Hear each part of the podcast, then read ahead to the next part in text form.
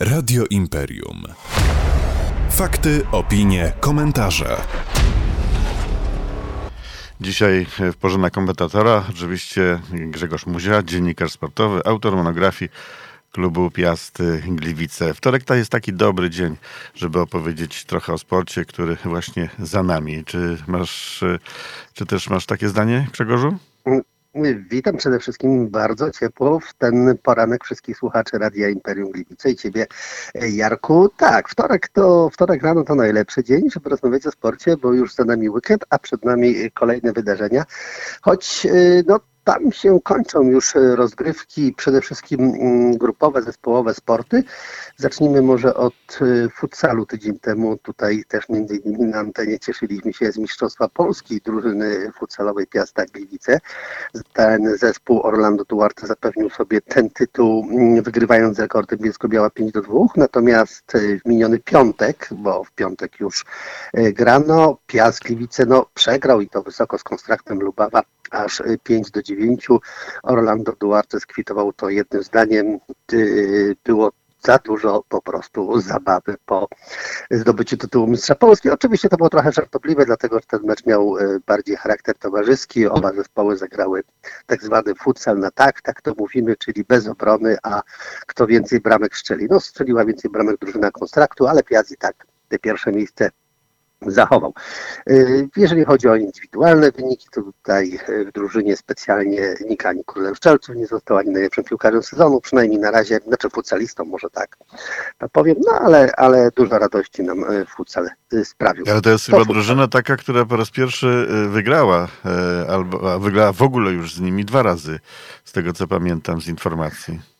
Tak, kontrakt wyraźnie nie leży Piastowi Gliwice. Znaczy, z tego co pamiętam, to były cztery konfrontacje, bo mhm. był jeszcze poprzedni sezon i ten sezon.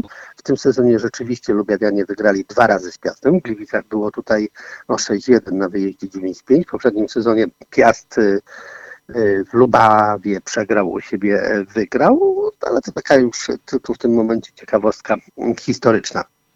Możemy przejść do piłki ręcznej, jeśli Jarku uważa, no, no to też ciekawe. Nie, nie, no. Koniecznie. Tam, też zakończyły się, tam zakończyły się też rozgrywki. W minioną sobotę y, nasze y, piłkarki ręczne rozegrały swój ostatni mecz, pojechały do Wrocławia.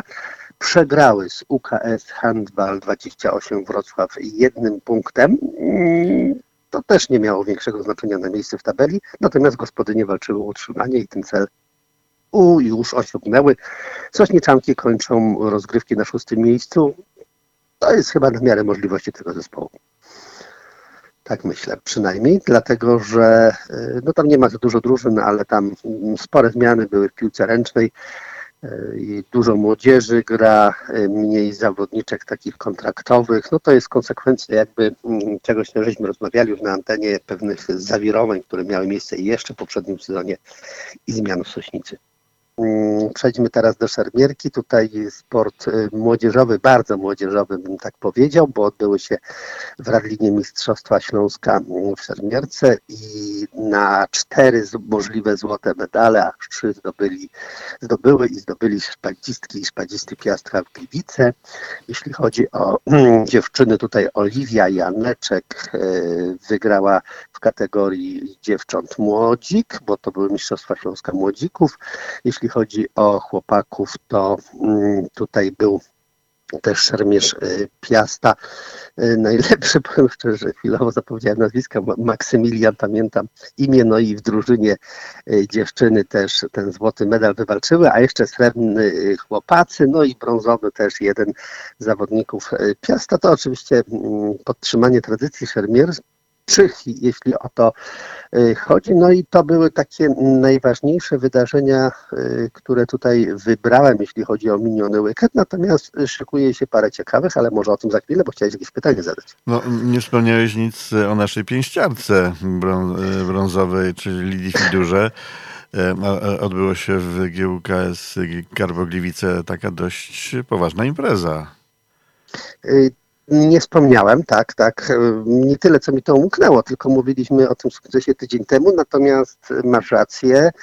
E, bardzo uroczyste spotkanie miało miejsce w miniony czwartek e, w tej e, już kultowej hali bokserskiej GUKS Carbo. Lidia Fidura była tam obecna i to nie w stroju bokserskim tym razem, ale bardzo ładnie galowo ubrana. Był Heniu Wilk, był Tomasz Sztąpkę, czyli prezes klubu, byli sponsorzy, no i także przedstawiciel komendy policji naszej gliwickiej drogówki.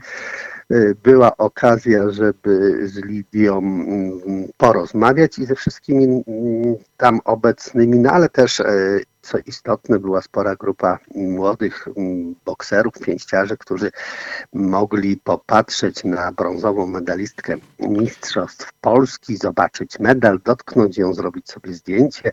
No a przede wszystkim no to taki y, taki, takie wydarzenie, które na pewno tych młodych ludzi motywuje do tego, żeby ćwiczyć, bo Lidia pokazała, że no po prostu pracą, jeszcze raz pracą, wcale nie pieniędzmi, bo tam pieniądze nie decydują, y, nie trzeba jakichś specjalnych warunków, tylko trener, praca i jeszcze raz praca i można osiągnąć życiowy sukces. Przypomnijmy tylko, że ta, to uczestnictwo policjanta też ma swoje znaczenie, ponieważ sama Lidia jest policjantką. Pracuje, pracuje w pracuje w ruchu drogowym i wlepia mandaty, można by tak powiedzieć, kiedy no trzeba oczywiście. No to, teraz, ale... no, to, no to teraz już zupełnie na koniec, co w tym tygodniu, bo chciałeś jeszcze e, o tym wspomnieć, co przed nami.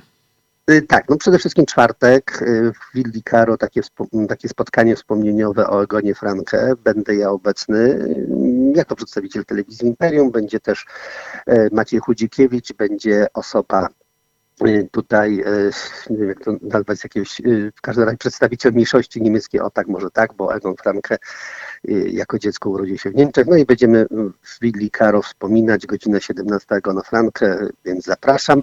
Natomiast w weekend tutaj wydarzenie dość duże Mistrzostwa Polski Weteranów w tenisie stołowym. To brzmi tak weteranów, ale to naprawdę to przyjeżdżają byli mistrzowie Polski, Europy, medaliści Mistrzostw Świata. To jest impreza trzydniowa, ogromna, więc proszę wejść na stronę KTS Gliwice i tam wszystko pisze. Jest to fajna impreza, można przyjść popatrzeć. No ale w niedzielę na zakończenie tej imprezy tenisowej bardzo ważny mecz dla KTS Gliwice.